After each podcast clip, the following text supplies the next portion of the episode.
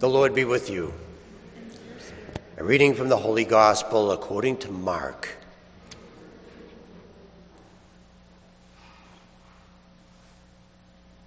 Jesus said to his disciples, "Be watchful, be alert. You do not know when the time will come.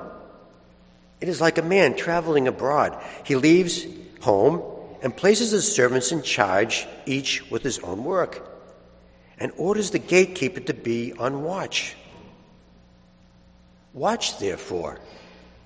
You do not know when the Lord of the house is coming, whether in the evening, or at midnight, or at the cock crow, or in the morning. May he not come suddenly and find you sleeping.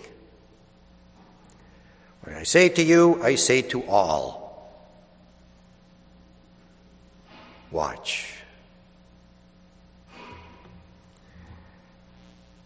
The Gospel of the Lord. Praise to you, Lord Jesus Christ.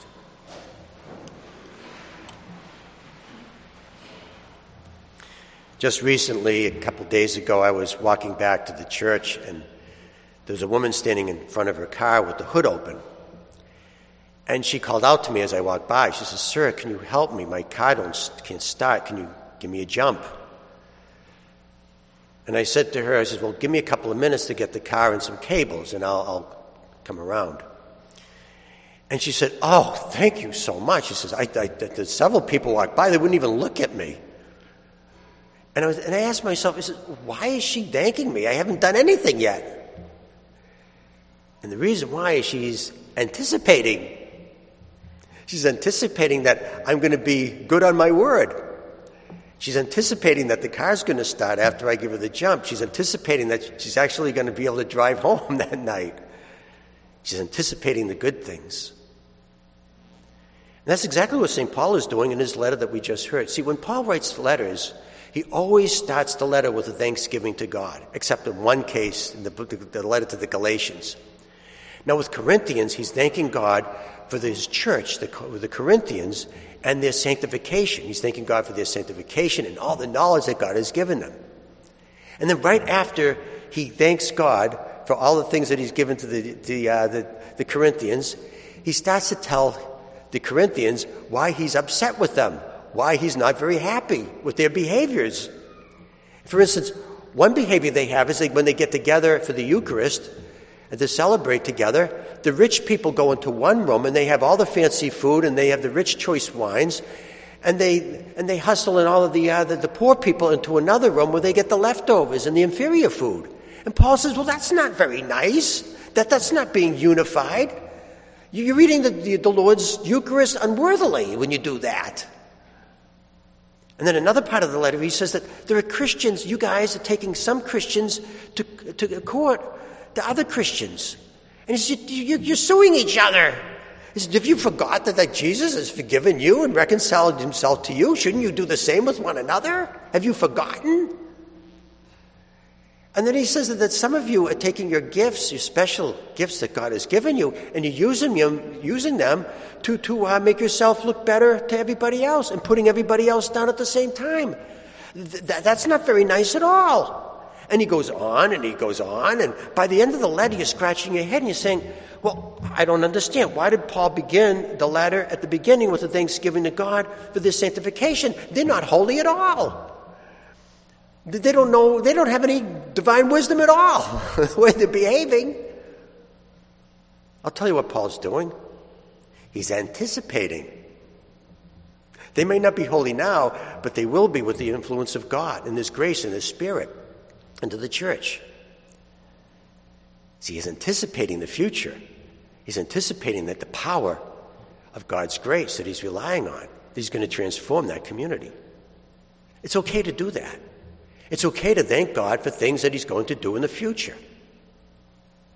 Now, isn't it true that a lot of us, when we thank God, what we do is we, we turn to the past, and we look to the past to see all the things that God has given us in our life. Maybe our education, maybe our family, maybe good upbringing, whatever it might be. We look to the past, and then we thank God for all the things that He has done for us in the past. And that's a very nice thing. But what if you're a lifer in prison and you look to the past, you may not feel a lot of gratitude for the past. Maybe you're in a nursing home in these recent days and, and you're isolated from your family, and you may look to the past and may not be, see and feel a lot of gratitude. Or maybe somebody that, uh, that, that just got diagnosed with a serious illness. They may look to the recent past and not feel very grateful. Or maybe some of us here, looking back over the past year, we may say, well, I don't feel a lot of gratitude for the last year. Well, you know what Paul just said in our letter that we just read? You know what he says to us? He says, you're looking in the wrong direction. Turn around. Don't face the past. Face the future. That's what will make you happy. That's what will make you gra- grateful. Imagine this, that God is going to reward you for every unthanked task you've ever done in your entire life. God is going to give you joys that you cannot imagine. God is going to take that cross of yours and that suffering and death is going to turn it into a resurrection. That's a lot of good stuff. It puts you in a good mood. Now, remember the lady that was standing in front of her car with the, with the hood open? And you know, when I first glanced over at her, she was pretty frustrated. She was sad and quite anxious. And disappointed that people didn't help her, weren't willing to help. And that's what that's what happened in the recent past. But as soon as she changed her direction, as soon as she started looking to the future, her whole mood changed. She was now soon, some guy was going to fulfill his promise. Soon that car was going to st- was going to start. And soon that, that car was going to get her home at night. There was something to be happy about, something to be grateful about. Before it even happened, because she was facing a different direction from her bad past. You know, no matter what happens in our life, no matter what difficulties, no matter what problems, every moment we can be happy, every moment we can be grateful. Precisely because God promised. If you really believe, God's promises will be fulfilled. Then you can always be happy. Then show it. Show it to God. Show God that you believe in His promises.